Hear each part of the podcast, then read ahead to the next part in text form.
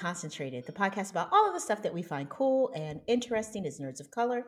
I'm your host, Maria, and I am joined, as always, by my two phenomenal co-hosts, the lovely Manera. Hey, guys. Batman. And the also lovely Eric. I'm here. So you don't get fined? I love it. All right. Well, guys, today we are going to be providing you with our review of the most recent important movie drop, The Batman. Now, there are going to be spoilers, so I'm going to tell you this right now. Spoilers ahead. But those won't happen until after Eric does the news. Batman.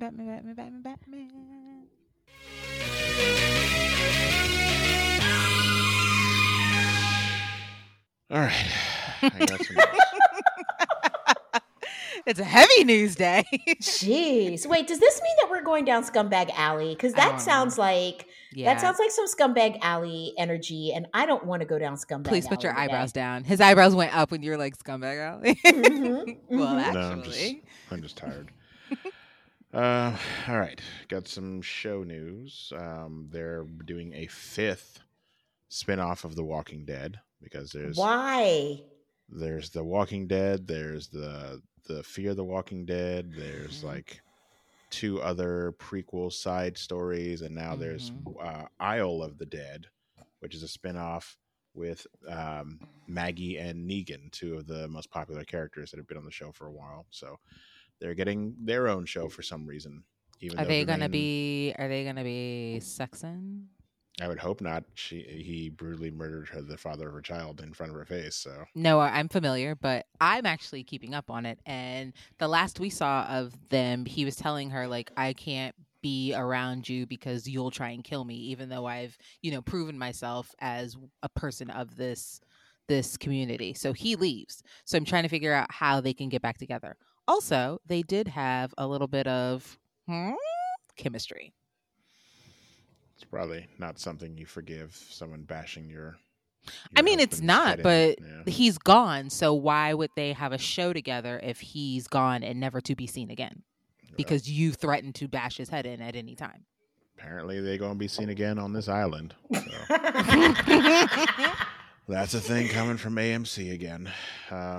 Because they're just going to milk this cash cow. Until... AMC, you guys can't find a new intellectual property to like put all your money into. Like, nope. I get it. I mean, Gangs of London do that. Yeah, that's a BBC. They only play it. Yeah, that's not an original.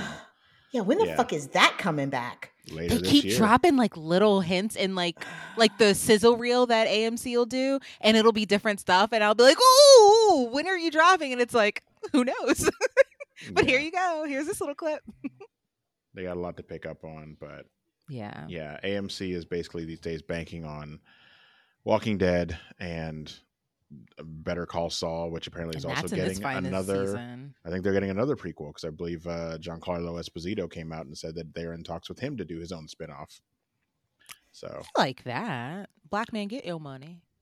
I mean, yeah, but this story, like, I don't need to know what he did on a random Tuesday in February. You make these characters less impactful the more you give me their backstories. Yep. I agree with that. It's not for me to judge. Listen, I've not watched either one of these shows, so yeah, do what you do. Breaking Bad was great. Should have ended it there. I'm honestly, every time I hear, new season of Better Call Saul, I'm honestly amazed it's still in the air. Well, this is his final season. I do know that. Good. I enjoy Bob Odenkirk, right. But like it never needed to be gone this long. Where's Justified going to be at? Is Justified on AMC or is that A&E? No, Justified. I feel like that was an AMC show as well. It's supposed to be coming back. Yeah, they're doing a revival. So then that's what they're getting. They're getting that. There you go. Yeah, that's too much. Next story. Okay. Amazon is rumored to be shopping around they're being shopped from Sony's PlayStation division, the same group that put out the Uncharted movie. Apparently they are shopping around a God of War television show. Ooh. And if Amazon gives it a similar budget that they gave to that Lord of the Rings show, which is probably impossible because they're talking about a $1 billion season, I think it could be good. no word on what it'll be like, or if it's mixed animation, if it's live action. I mean, I feel like if they give it The Boys budget, it should still be good. I don't think it needs the... I mean, it would be better with the Lord of the Rings budget, but... How much is The Boys budget? Not $1 billion. No, it's nowhere near the Lord of the Rings budget. It's a good size because they basically proved themselves after the first season and the second season. Like, people are in for The Boys. Is why they just their animated series just dropped this weekend. Diabolical. Yeah. It's a series of shorts. But I feel like they have to have the same amount as Lord of the Rings because they're pretty much on the same scale, are they not? With their like world. God of War is a very big thing if they were to do it correctly, because it literally starts like it depends on how they would do it. You could start from him, murdering the gods of Olympus, or you could start with him on his rise to power and his thirst for power. And what happens to his first family. And then after that, all, you have several seasons built into just him and the gods of Olympus. Several families. And several families. That's why I chuckled like, ooh, I know what happened to all of them. It ain't good. Yeah. And then more recently, you have him now taking on the gods of the Norse gods. So. Oh, they're making a comeback. The Norse gods, they're everywhere nowadays. Yeah. They really are. All of a sudden, it's almost like they were like, "Oh, Egyptian gods, y'all tired? Okay, well, just tag us in. Just tag us in. We'll take it from here." I feel like they went through that. They were like, "Well, we did the Greek gods, the Roman gods, the exact same thing. We're not ready to jump to Christianity yet. Plus, that'll probably get us, in lots of trouble." I mean, but there are lots of really, really interesting gods in African lore and also Asian lore, both East and West Asian. Okay, can't do that. Right, sorry. If you're gonna if you're gonna oppress people, you can't tell them that they're not actually supposed to be oppressed. Yeah, you can't do that. Okay. I feel like they went from Greece and just kept going north until they got to Iceland and all. Yeah, that, so. Just kept getting whiter. Yes. Yeah. I gotcha. So that new God of War comes out soon too. I think that's God of War Ragnarok, where people were mad because there was a black child in the game, and they were like, "What? How? Shut up!"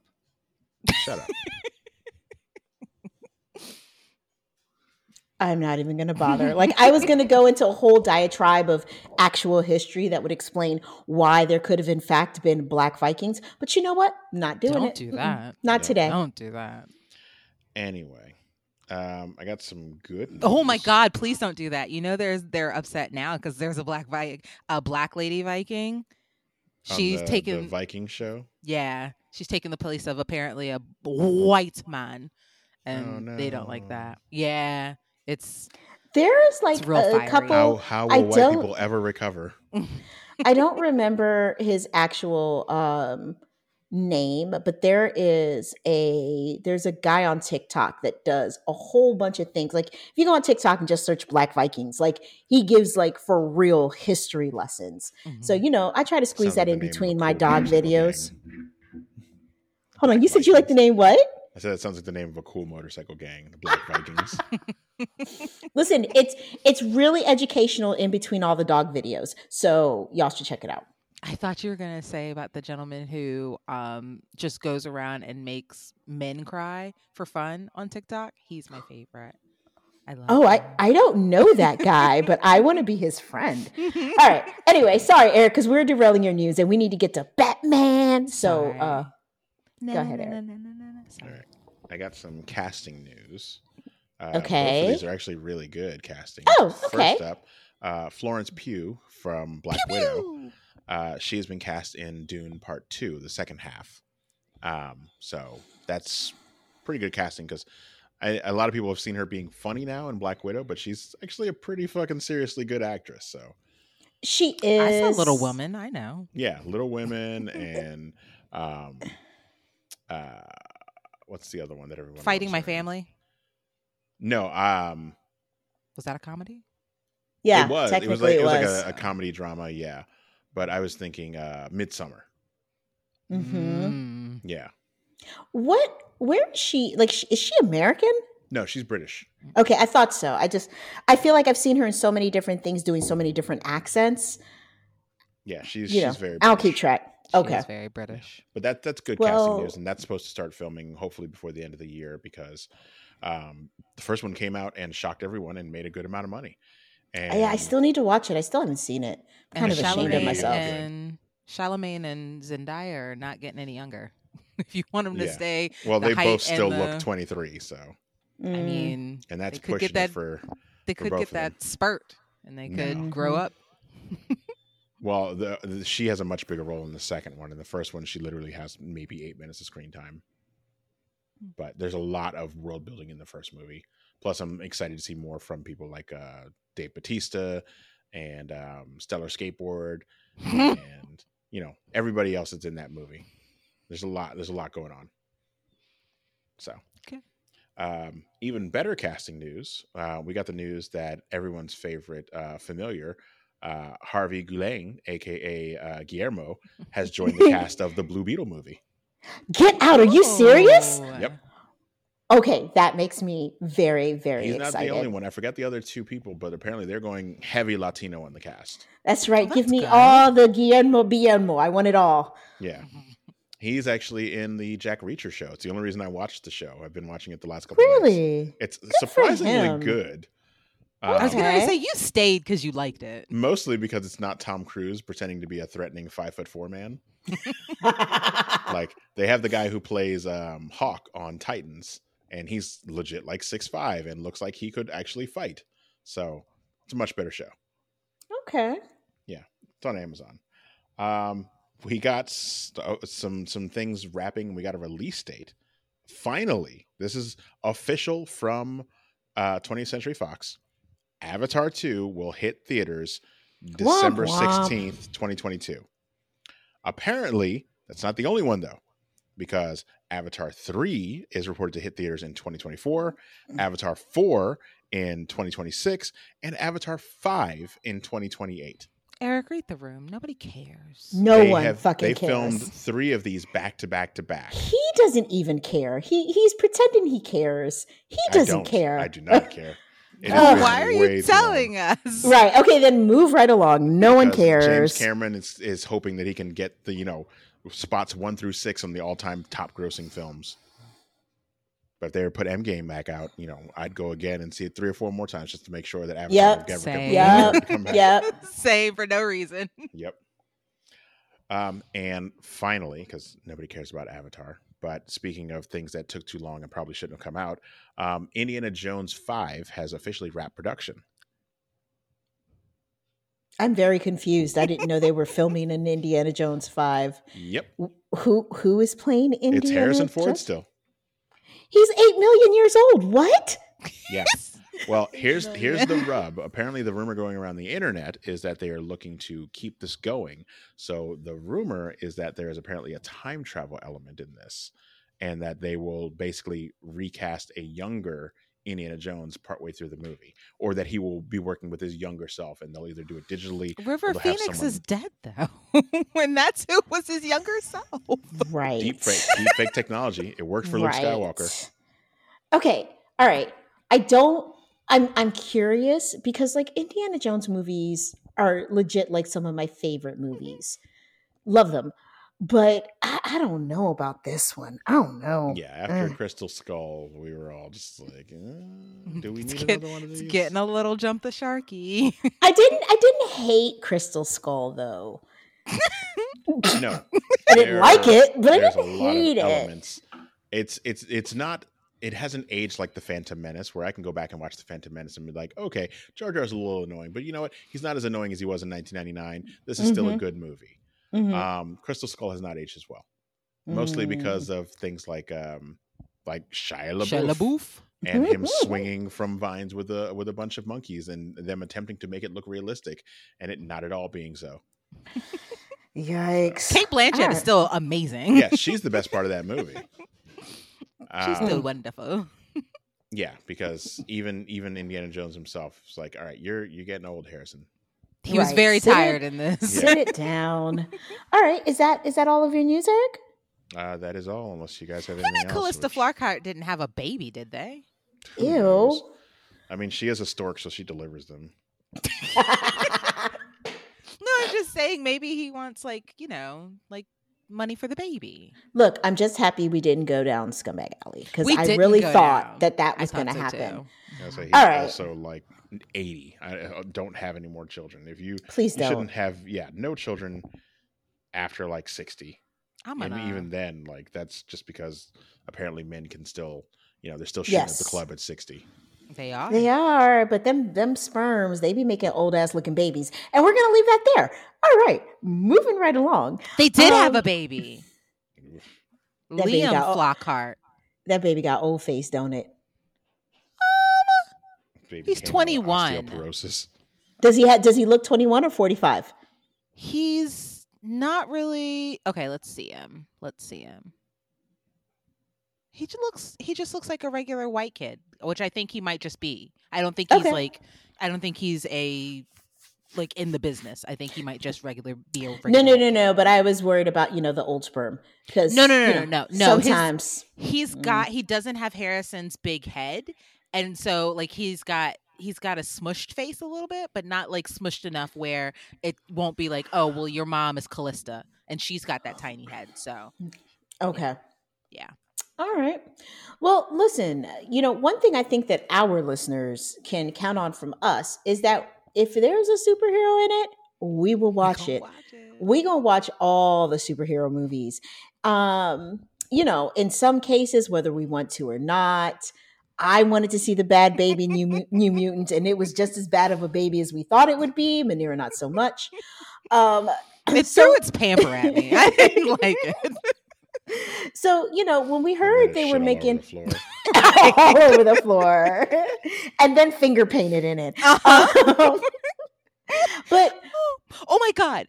Speaking of, it's now on HBO, and my mom watched it, and she like walked into my room. She's like, so New Mutants. And I was like, girl, no. And she's like, what are they doing here? And I'm like, nothing. They put it in the trash can, right? They don't know what they're doing. I mean, but because of things like that, right? When we heard they were making another Batman movie, we decided we needed to watch it, but I don't think any of us were super excited at first. I think definitely the closer it got, some of us definitely were way more excited than others. Speak for yourself. Go ahead, say it. It was you. I was so excited. But now that we've seen it, we want to get into our thoughts on Matt Reeves' take on the Batman. So as always, we like to do our little sandwich the righty way. So we're going to start with what we loved. I'm going to fangirl over this, even though y'all know I'm Team Marvel 99% of the time. So I don't want to go first. I think I want the person who I thought would be the most skeptical out of all of us going in. Yeah, you're skeptical, Manira. Manira, what did you love about this movie? Or let me rephrase. Right. Was there anything that you loved about this movie? I enjoy the. Okay, so I did enjoy the movie. Mm-hmm. First things first. I enjoyed the relationship between Bruce / Batman and Selina Kyle. They played on that really well, and they played on Bruce's kind of sheltered in a way, and then somebody being as free and as take charge as Selina coming into his life in like a ball of fire, and him being caught up in it and like completely and utterly caught up in it. And I really enjoyed that. I enjoyed Andy Serkis as Alfred. Good Lord. I really like, he played the Alfred that I wanted him to play, which was the father Alfred. And I believed that he actually did take care of this boy into a man, from as early on as when we first meet Robert Pattinson as Bruce in the cave, and he looks at him and he's like, you stink, take a shower. Mm-hmm. And Bruce is like, whatever, like, you're not my dad. He never says anything after that. He just gives him a look like, yeah, but take your ass upstairs. Like, I'll see you for breakfast. Right, but go wash your stinking ass. Right. I don't care about your dad. And it's the best. And so I really enjoyed that relationship. I enjoyed Robert Pattinson as a Bruce. He's not my Bruce. And once I got it into my head that this is like young Bruce, Bruce that has not shagged a bunch of women, Bruce that has not like built up the arsenal of toys that he has and has not built up the Playboy image, Bruce that is just, he's got money, let's see what he can do with it. That Bruce, I was okay with it. Well, the internet has already decided that this version of Bruce is an incel, and that, you know, because he basically has been sheltered since his parents' death, he has had no social contact with the outside world. I mean, and oof, they're not wrong. Like he is kind of like, I feel like this Bruce is a very good example of what happens when a child is sheltered and they've lost, like they've had trauma and they're sheltered their whole life. They're not like told, listen, bad things happen. You've got to get out into the world and you've got to live. Mm-hmm. They did a very good job with this. I love the soundtrack. I bought the soundtrack as soon as we left the theater. I can listen to someone bang on piano keys all day long. So I really, really enjoy the soundtrack. And just I think I'm gonna order the mono. I sent it to you. Did you see it? Yeah, the three vinyl. Mm-hmm. That's also Michael Giacchino. He did the score for things like Coco and a bunch of amazing, I think he's done some Marvel movies too, but he's a great composer. It was lovely to hear, just like wrapping me around in the theater. I love that immensely. And Zoe Kravitz as Selena, like she embodied what I wanted to see little Selena as before she became like a real cat burglar and kind of like all around badass, just like a bit of a street urchin, but always helping and like a firecracker. If you cross her, there will be hell to pay when she gets her little claws in you. I really enjoyed that. Mm-hmm. Yeah. She may be my favorite Catwoman at this point. All right, Eric, what about you? Well, first off, did you enjoy the movie? And then if you did, what did you love about it? Or was there anything you loved about it? I enjoyed it a lot more than I was originally expecting. Like I had all faith in Matt Reeves, and I'm 1,000% happy that he fought to get his version of the Batman made, because originally this was supposed to be the Ben Affleck version of Batman, and it was supposed to be Ben Affleck's movie. The original spinoff was supposed to be, there's some pre-footage you can see out there of him in the suit, but it was supposed to be Batman versus Deathstroke.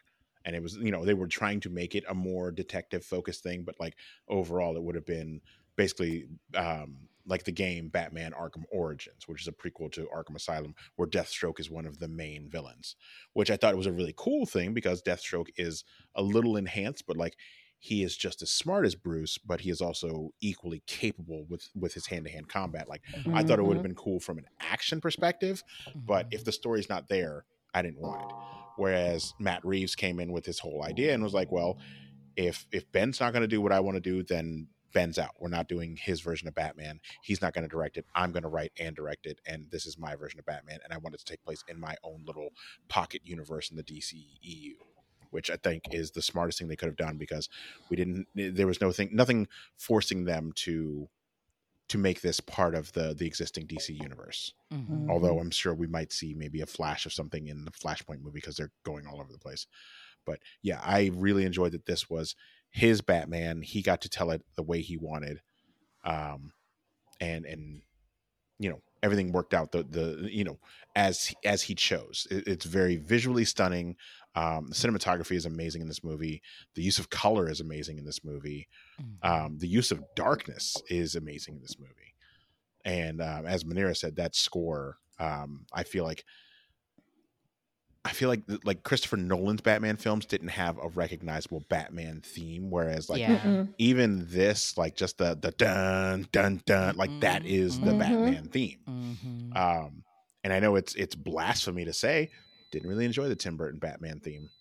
So. Oh wow! Okay. Yeah, I'm not a big fan of Danny Elfman. All right. Yeah. No, that I really enjoyed now I can't remember his name, but Commissioner Gordon. Oh, Jeffrey Wright. Jeffrey Wright, yeah. I was going to say Bernard, but I'm thinking Westworld, his character. But yeah, Jeffrey Wright as Commissioner Gordon was fantastic. Like, yeah. I think between him and Gary Oldman, like they're a really good tie.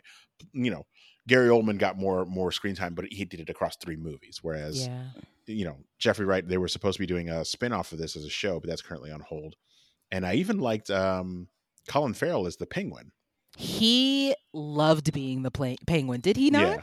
They slapped him in that makeup, and he was just like, I'm going to do this voice. Okay, I'm sorry, Eric, because, you know, I'm ready to just bleh. But yeah, I agree with you on the Penguin. Was there anything else that kind of stuck out to you as kind of like a favorite thing or something that you really enjoyed? The action. I really enjoyed Batman believably fighting. Like, I know Christian Bale, everybody talks about how great his was. The Michael Keaton Batman action scenes are terrible. I will say it to this day. Same thing with Val Kilmer and George Clooney. Trash. The only ones that I've ever looked at and thought this is believably how Batman would fight would be Ben Affleck's version, particularly in Batman versus Superman, because at the age that he is more of a brawler and just trying to inflict maximum damage, you know, because he's older, but he's also stronger. And I believe that. Robert Pattinson's Batman is also a brawler, but he uses space effectively. He, you know, he has the fact that he has basically a bulletproof suit, but like every fight scene, it's not just like him fighting one guy, it's him fighting 4 to 6 to 10 guys, you know, and it seems believable. You know, even he looks like he gets hurt after a while. Yeah, even when he cheats a little bit and breaks out the gadgets and whatnot, he's still a human. It seems realistic, right? So that I thought that was a really good thing, and even Zoe Kravitz's action scenes with her being all of 90 pounds, like some of that seems believable. But she used a lot of her leg, of her leg. She's very strength, lanky, so yeah.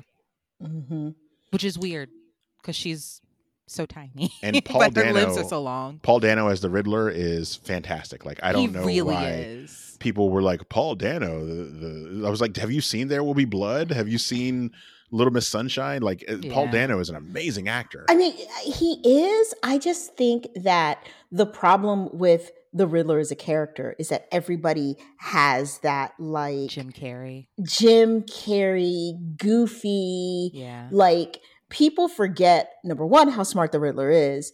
And number two, like he's not super physical. He wasn't in the he's just not. Yeah, so, there's no version of the Batman where like the Riddler has ever gotten into a hand-to-hand fight with him, for the exception of in the Harley Quinn show, and they make it a point to understand why the Riddler has gotten strong, and it's really funny. But like every other version, it's like no, I don't fight with my hands. That's what a barbarian would do. Right. And riddles aren't jokes; they're brain teasers. Yeah. So, right. Yeah. And he got Batman's dumbass. Alfred's dumbass, because if you remember, it was Alfred that said it, and Batman was just like, "Thanks, Alfred." He never checked. He never double checked. No. Ugh. Even at the end, when he got him with the city thing, he was like, "Oh shit, you didn't see that coming? Yeah, way to go, world's greatest detective." I guess we're not partners. We've got to. I don't want. You know, he even not said, "I definitely overestimated you." Right? He's like, "I'm rethinking it. You can leave now. Goodbye." Yeah, for me.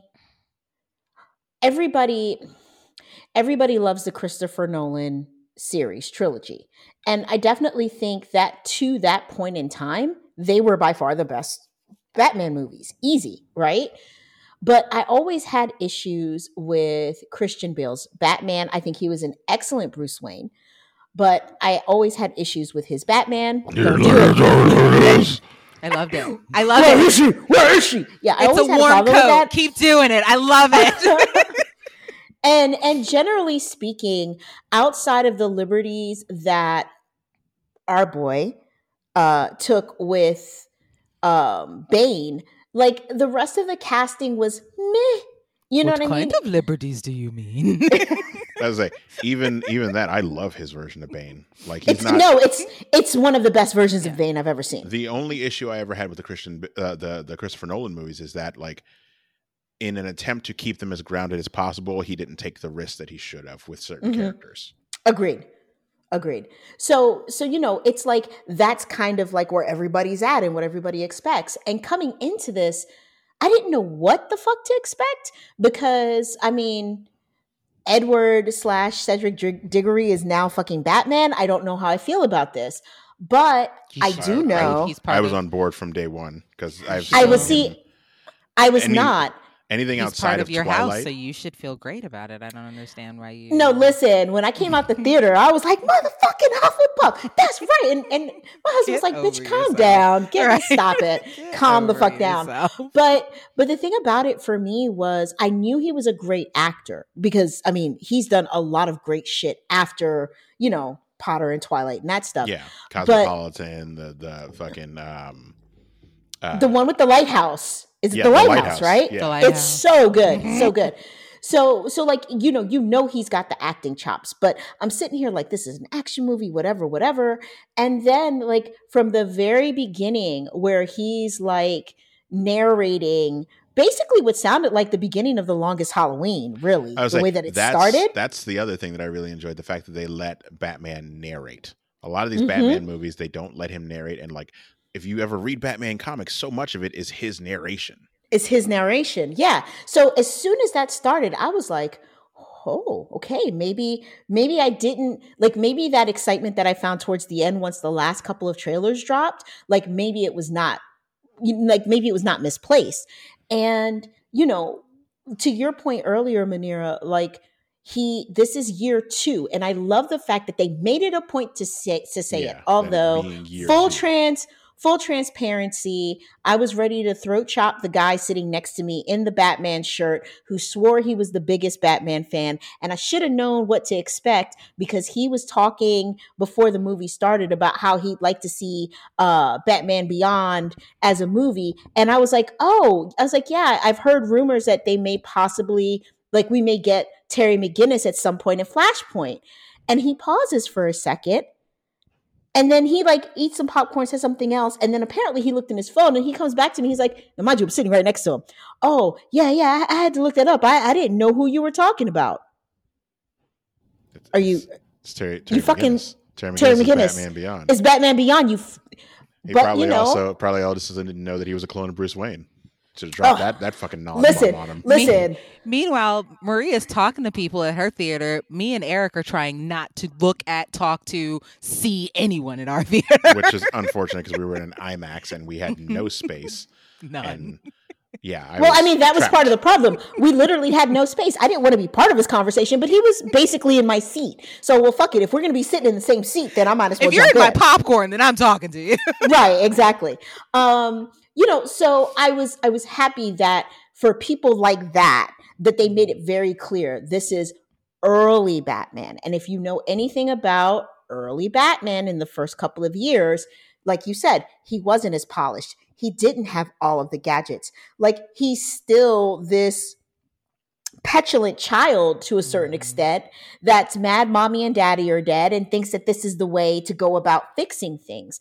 And I think that what I really, really enjoyed about this was he was forced to deal with his own privilege in a way that I think he wasn't expecting to have to deal with it basically being thrown in his fucking face. Yeah. Well, not just that, there's some really good examples of like just how disconnected Bruce is from the common man. That they like, my favorite example is when he's searching the Riddler's apartment and he finds the tool that he killed the mayor with, and the cop Rodriguez is like, "Oh yeah, that's a carpentry tool." He's like, "What are you talking about?" And it's like, it makes sense that Bruce Wayne, this billionaire who lives in a tower, would have no idea what the fuck this tool is. Right. It just looks like a random thing to him. Yeah, but this guy who is a cop who's like, "Yeah, I used to work carpentry with my uncle in the summers," knows exactly what it is. Like, leave your fucking house, Bruce. Talk to normal people. He can't. Yeah.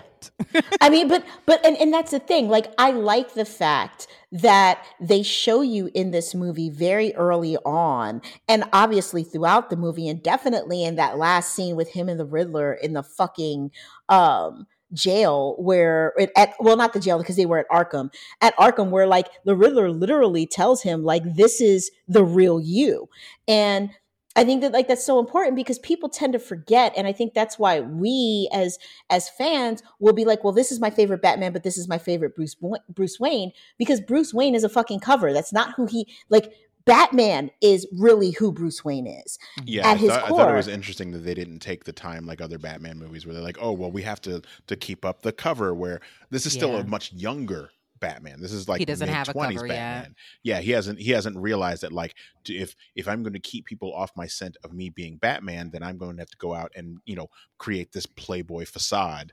But it made so much sense to me because at that, as young as he is, he really isn't that involved in Wayne Corp yet, right? Yeah. Like he's still a fucking trust fund baby. He's not really running the business yet. So he's not going to be out there. And like he's also still screwing up. Like you see some shots of brilliance in like he's got all this cool tech, like his flight suit. While it works, he doesn't really know how to use it. And you know, you see how that ends up.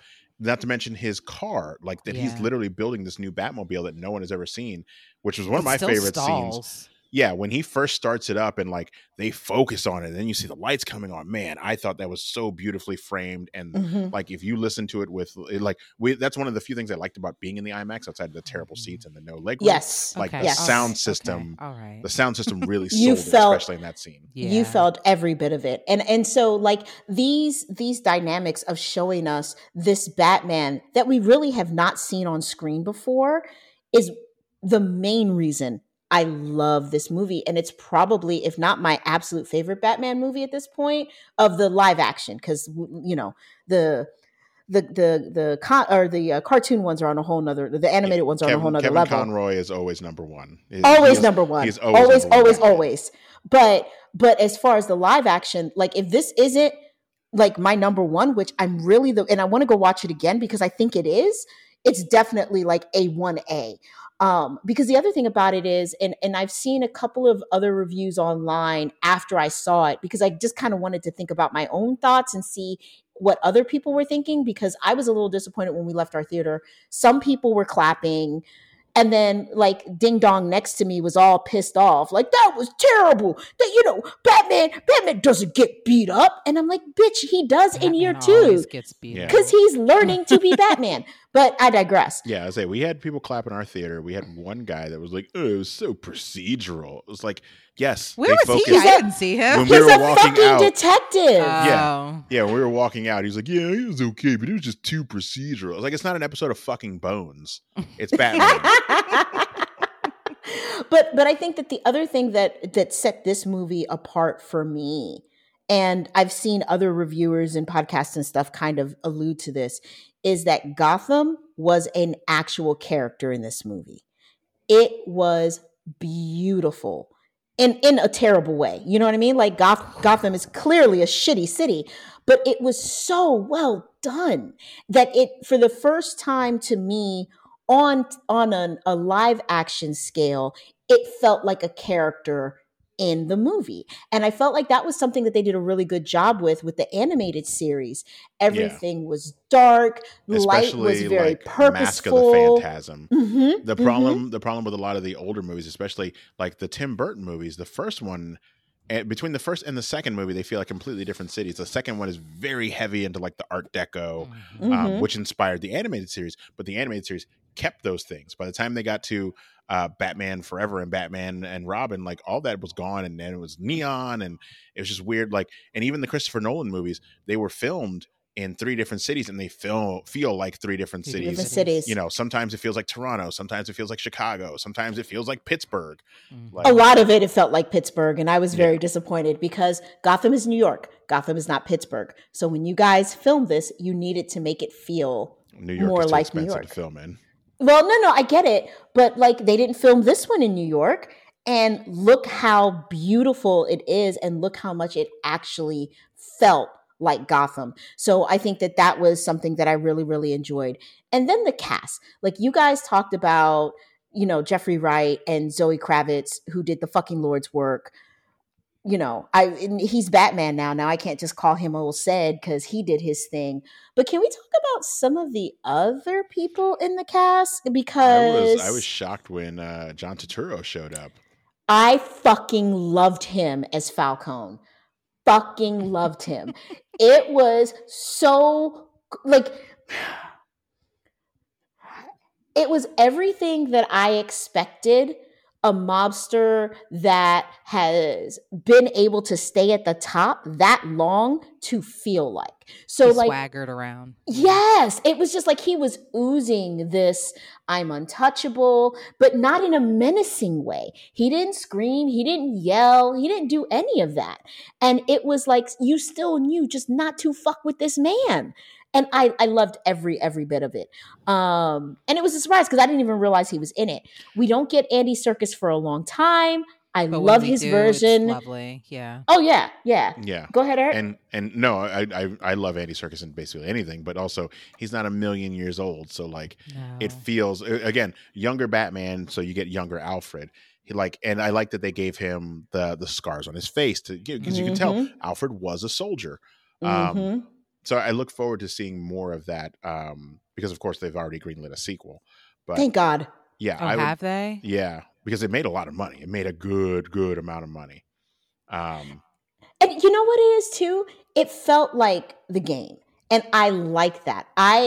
When Arkham Knight dropped, I thought that Arkham Knight did a better job of telling a Batman story than any of the Batman movies I had seen.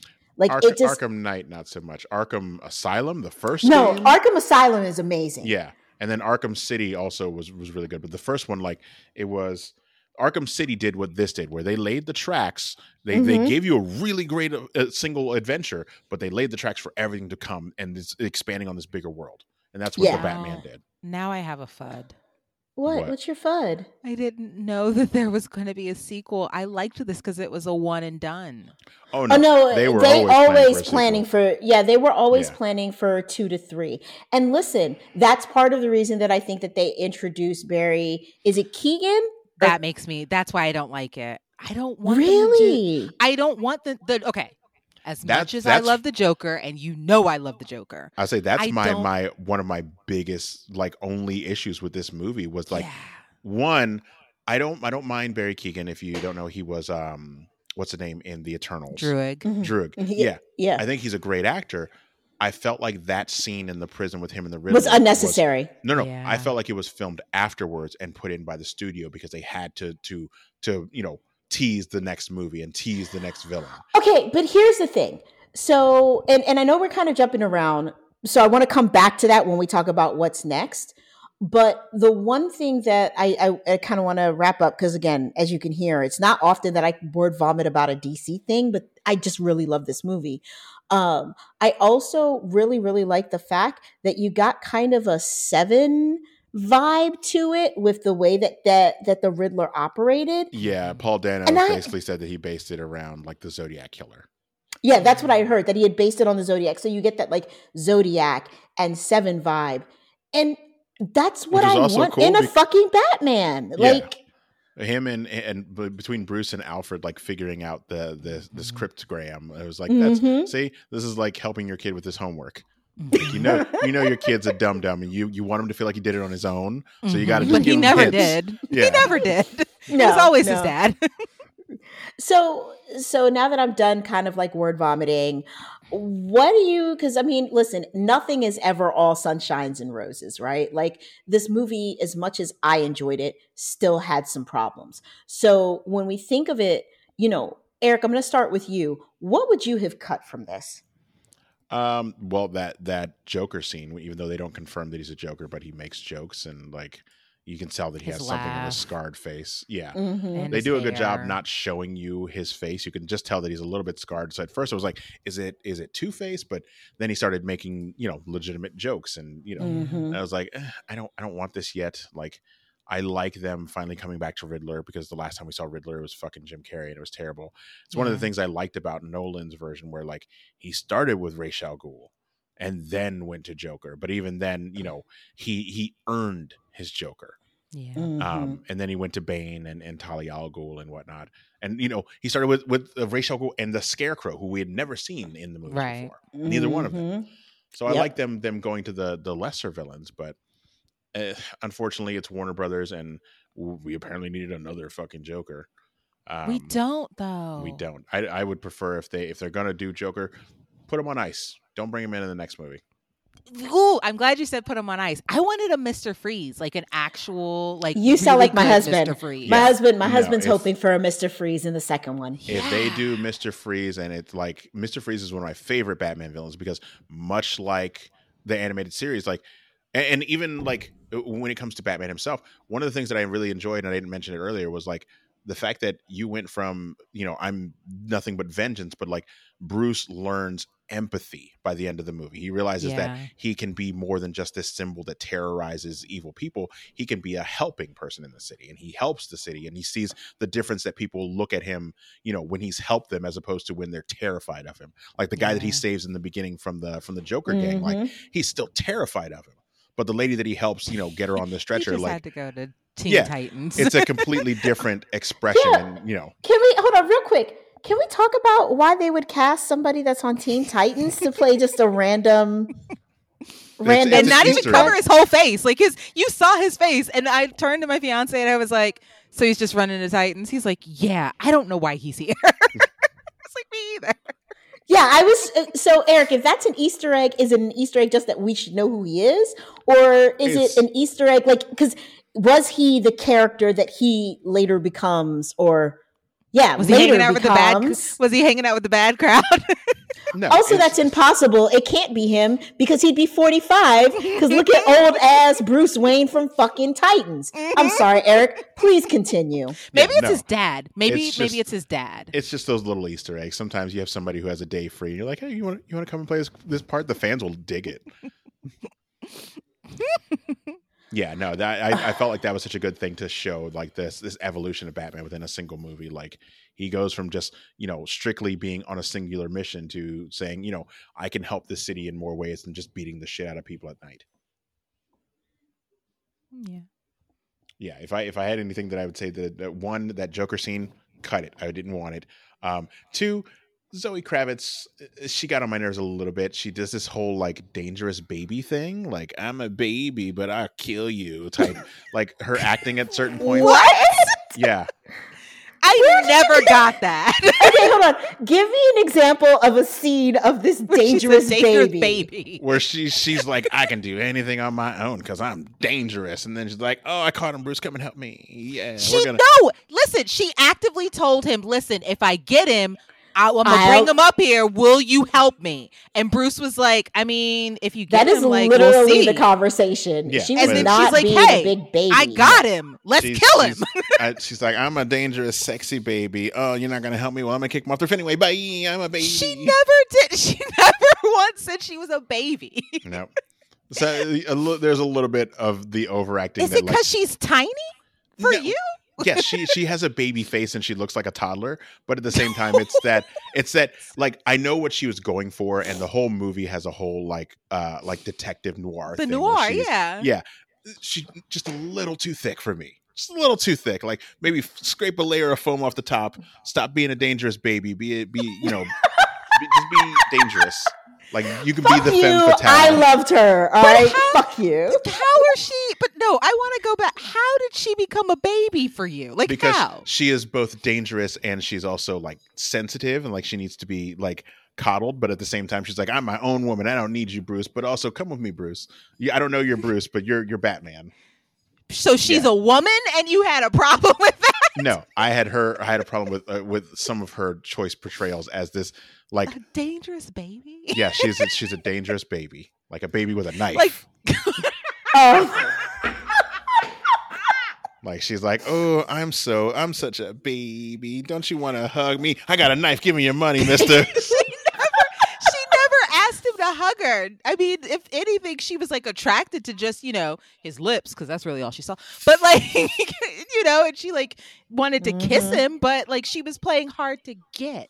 She was being a cat, not a dangerous baby. No, she was being a dangerous baby. Oh my god! All right, anything else, fucker? Not dangerous baby. Now I'm stuck with that. Baby?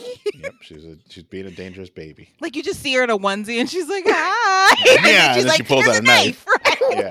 How dare you? I mean, in fairness, them claws for nails. Have you ever had a baby without their nails cut, scratch your face? That is pretty fucking dangerous. They're all reaching with the goo goo gaga, and then they're don't help him.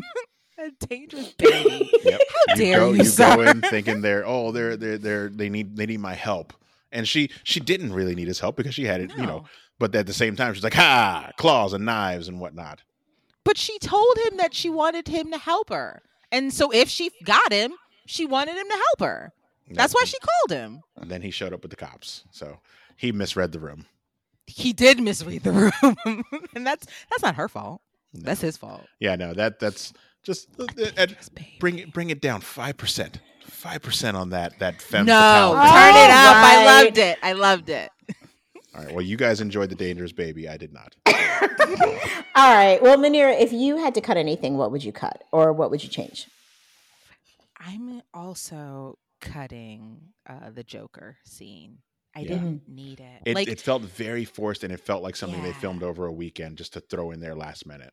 Yeah, like we can still have him talking to someone, but they never need to be seen. It can just be through the vents, and then as you're going through the vents, cut to black. That's it. Like we don't need to actually see who it is. Yeah, like you can just see like if they go over the vent, and maybe you see like a flipped over card, a Joker card or something. Yeah, like, no. Well, I don't want it to be the Joker. I think we've had enough of Mr. J for a while. Yeah, like anybody else. Yeah, like give me Mr. Freeze. I would. It could have been him.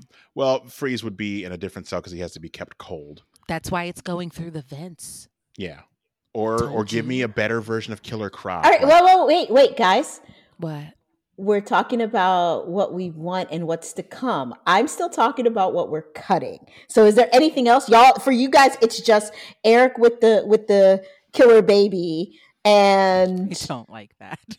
I'm not even and then obviously the Joker thing. Bring it down a little bit.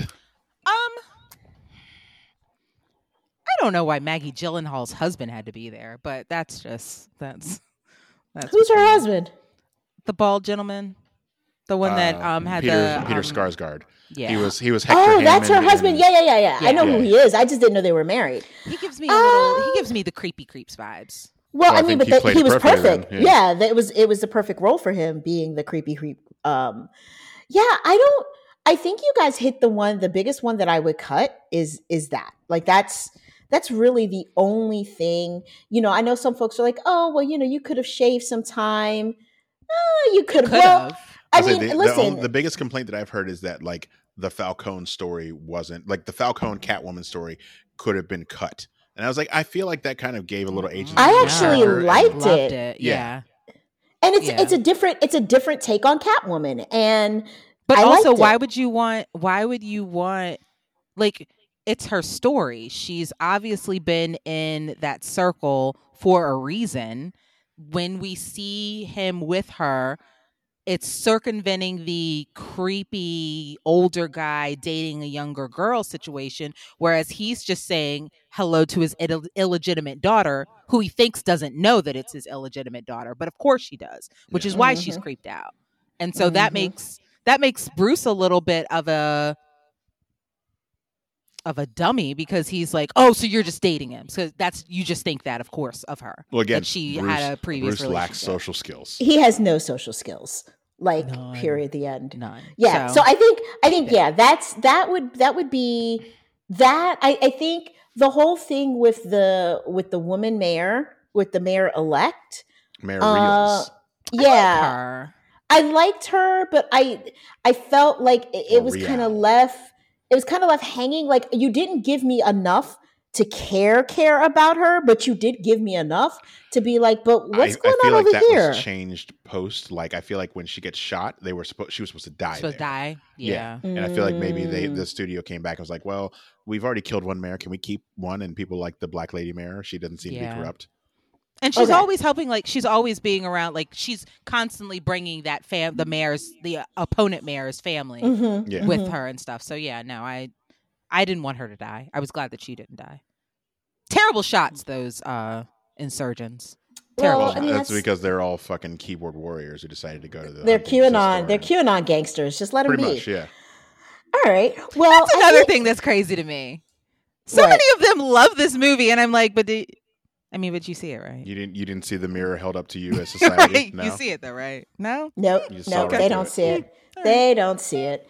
All right. Well, let's talk about what's to come. I know, Munira, that you are not thrilled that there's going to be a sequel. I kind of figured off the break. You don't do Batman in less than threes. So if it's a Batman movie, we're probably going to get at least two, possibly three. But everyone was saying he's not part of the cinematic universe. So I'm like, all right, then why do we need him again? But it's not good. Well, because when you think about it, we're going in the past. Warner Brothers likes to make money.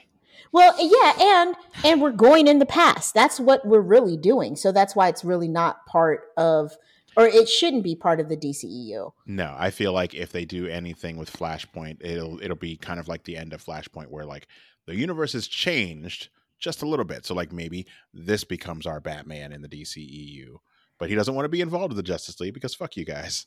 Mm. I mean, you make him younger; it helps. Or as he's running through dimensions, he pops into this Batman's, for like 2 seconds and pops out. Yeah, kinda can see that. Kind of like the Crisis on Infinite Earths thing that they did on the shows. Are we still gonna get? That means we might get a Vicky Vale. I don't really like Vicky Vale. I've never been a Vicky Vale fan. She eats crackers like Lois. Do not want Vicky Vale. Okay, listen, I don't care about that. You know what I care about? I care about wanting to see some new villains. We know we're going to get the Joker at some point, but if he's in year two, why can't we get Hugo Strange? Like, Hugo Strange was one of the early Batman villains, and I think that if they're going to go the route that they're going with this kind of dark, Zodiac killer vibe that they did in the first one, keep it fucking coming. Give me Hugo Strange and Victor Zsasz and I'll be in heaven. Just give me those two, and then maybe give me Freeze. There's a lot of Easter eggs for things like they continue to use the word hush, so I'm assuming we might get Hush at a certain point, which I think is cool because no one's really touched on it in the shows. They did it a little bit in the Gotham show terribly. It was horrible on the Gotham show. Yeah. Give me Hush. There's also like digging deeper into the past of like the Arkhams and the Waynes and the history of Gotham. You basically leave that open to the Court of Owls, and where you find out about like, all of the higher rich people who built Gotham were all into some secret society shit. Mm-hmm. So give me some of that. Yeah. You know what I don't need more of? Joker. Yeah, no. Or at least, because the only way that I would be good with them doing Joker is if what they did was they took him and they still kept him in the shadows, kind of like marionetting some of the other villains, but not actually coming out forthright as like, I'm the Joker and I'm here. Like, keep him in the shadows, right? They're not going to. Not if they cast who they cast. Yeah. I was going to say, one of the things with Batman where they seem to usually screw up is like, yes, they gave you a cerebral villain, someone that he has to fight with his mind. Mm-hmm. So next up, you have to give him someone that he can fight with his fists, because you can't do two smart villains back to back. And Joker, while he is crazy, is very smart. Mm-hmm. Hmm. Yeah, I don't want it. Listen, I'm happy with this. I'm happy with the fact that they were showing us some villains that we don't, or at least, I mean, because let's face it, the Riddler never has really gotten his flowers. Like, what Jim Carrey did was appropriate for the time, but has not aged well and was really an abomination of the character. So I appreciate this. Falcone has never really gotten the screen time that he deserved. Unless you're talking about 1960s Batman, then yes, Jim Carrey did a very good job emulating 1966 Riddler. Exactly. Didn't work in 1997 though. We haven't really gotten great, a great on-screen Falcone, which we did in this. I really, really, really enjoyed Colin Farrell's take on the Riddler, the Penguin. And he's getting a show, so yeah, he's getting a show. So we may or may not see him in another movie. But also, I also really like the fact that they focused in on how fucked up the Gotham PD is, and I feel like in other movies they have not focused on how corrupt the police department is. They've only said like, oh, there's this one bad officer. And what I really liked about this is they showed like the whole fucking system is broken. The whole fucking system. I did enjoy Bruce, which they basically took directly from the New 52 Batman, him using the contacts that are connected to his computer that he can identify faces. He's done it in the comics a lot, and I thought that was really cool, and it was a really good way to show, like, A, he is still a billionaire and has, you know, billionaire tax, and I'm pretty sure each one of those contacts costs about $60,000. So I'm glad she didn't throw it out when she took it out. But she wasn't going to. Yeah. That's a dangerous baby. She knows when things are expensive. Yeah, I felt like it was a really good thing to show, like, this is Bruce Wayne's tech. This is where he's getting his information, and it also helps. Like, the contact lenses were basically acting as an exposition dump. So I'm here for it. Yeah. Yeah, it was just I'm really, really struggling with the folks that are like, it was trash. I'm sure there are things that people didn't like, yeah, maybe people wanted more action, although I think it had the appropriate amount of action. It had a good amount. Yeah, maybe people don't realize that Batman is supposed to be the fucking greatest detective, and you can't detect when you're just going around smashing and maiming everybody. So seeing that side of him is nice. World's greatest detective, not world's greatest Duolingo user, because apparently he didn't know basic Spanish, and the Penguin like cleared that up for him. And he even was like, oh, I see you fucking guys. World's greatest detective, huh? you didn't pass third grade Spanish? Your tutors didn't give you that one? Meanwhile, I was like, hey, I'm right here with you, Bruce. I did not know. It was like, El Rata, Bat with Wings. Love it. Lord. So like, I can almost understand some folks saying, oh, well, there were some things about it I didn't like. But like, for the folks out there, they're like, it was trash.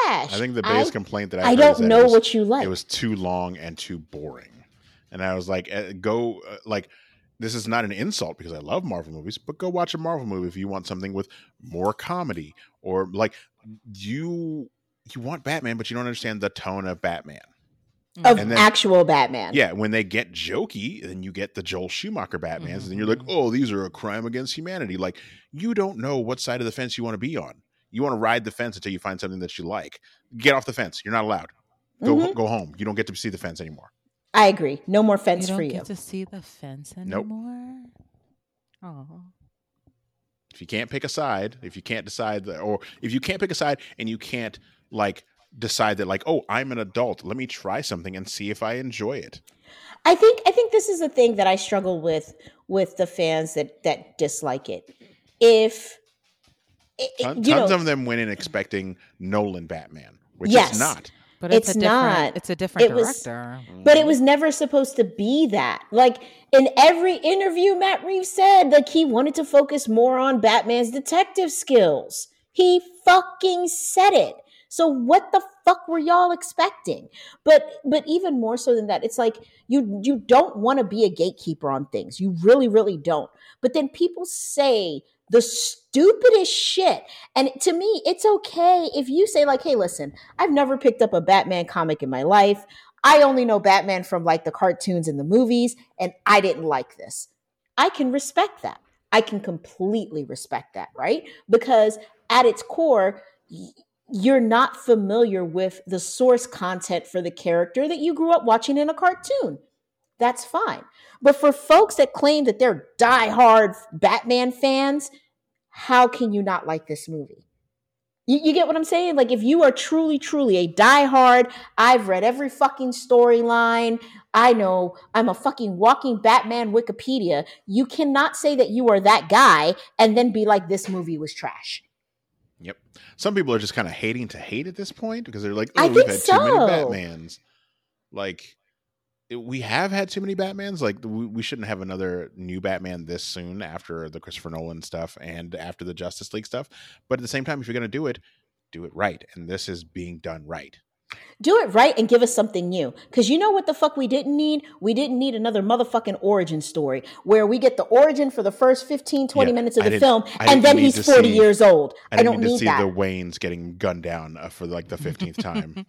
I thought the beginning was going to do that. And I was like, oh, here the fuck we go. Yeah, I was very happy that they just rolled right into it. Mm-hmm.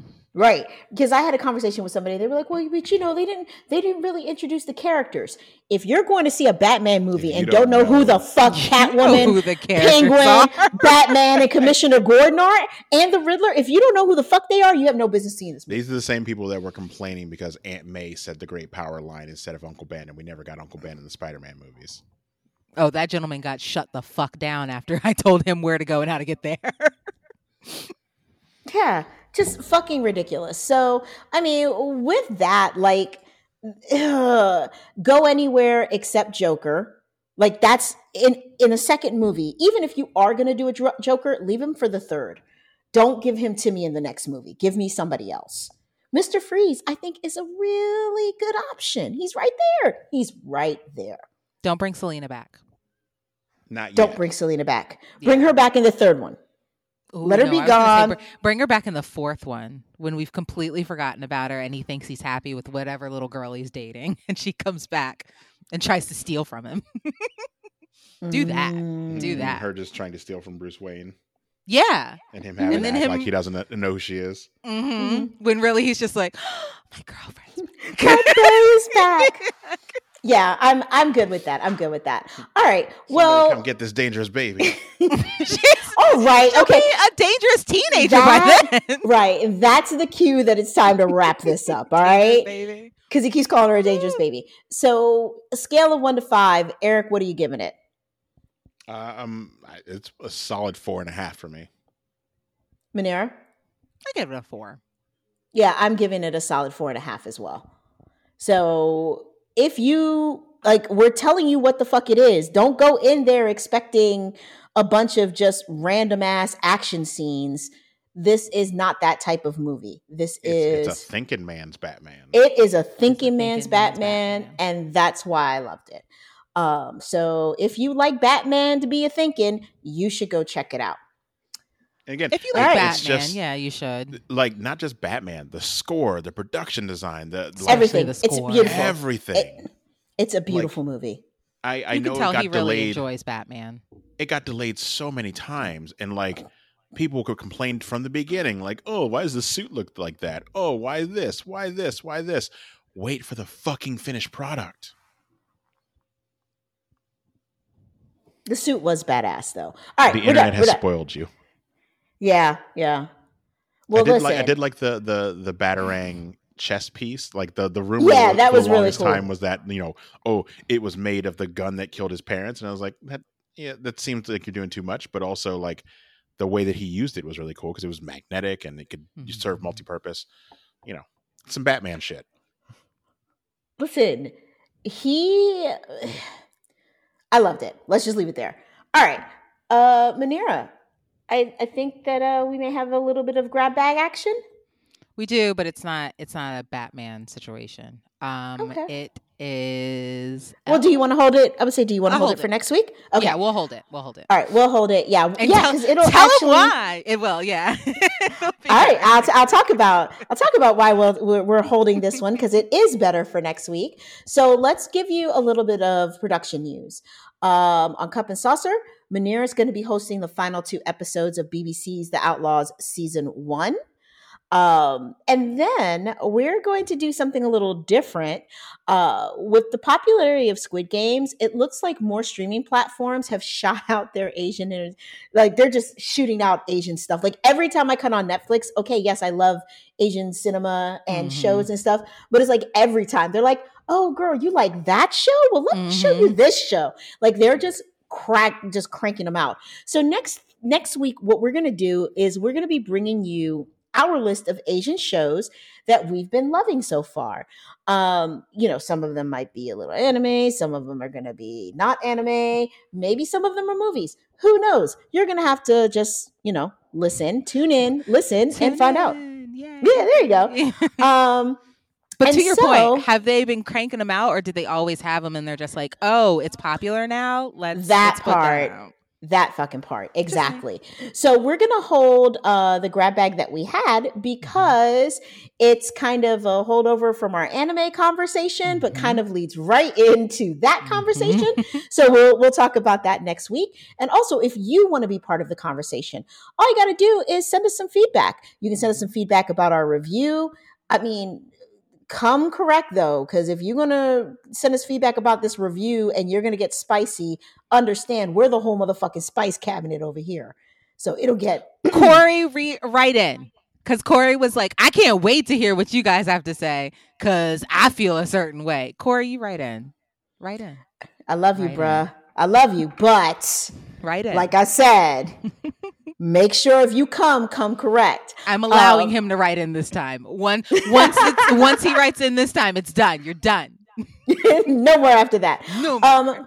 But listen, whether you want to talk about this particular episode or anything else, you can always do that by sending us your feedback to our email address, which is concentratedpodcast@gmail.com. Or you can drop us a message on our Facebook page, which is Concentrated Podcast.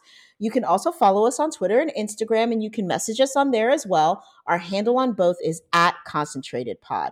So hope everybody has a fantastic week. We will probably be seeing Batman again. If you haven't seen it, make sure you go and check it out and form your own opinion. Because, like, honestly, we say that we're going to come at folks, but the reality is, like, check it out for yourself. Form your own opinion. Maybe you agree with us. Maybe you don't. But you should definitely check it out. And don't let other people spoil it for you or spoil a rewatch for you, because maybe you watched it and we've brought some things to light that you didn't consider. So now you need to rewatch it.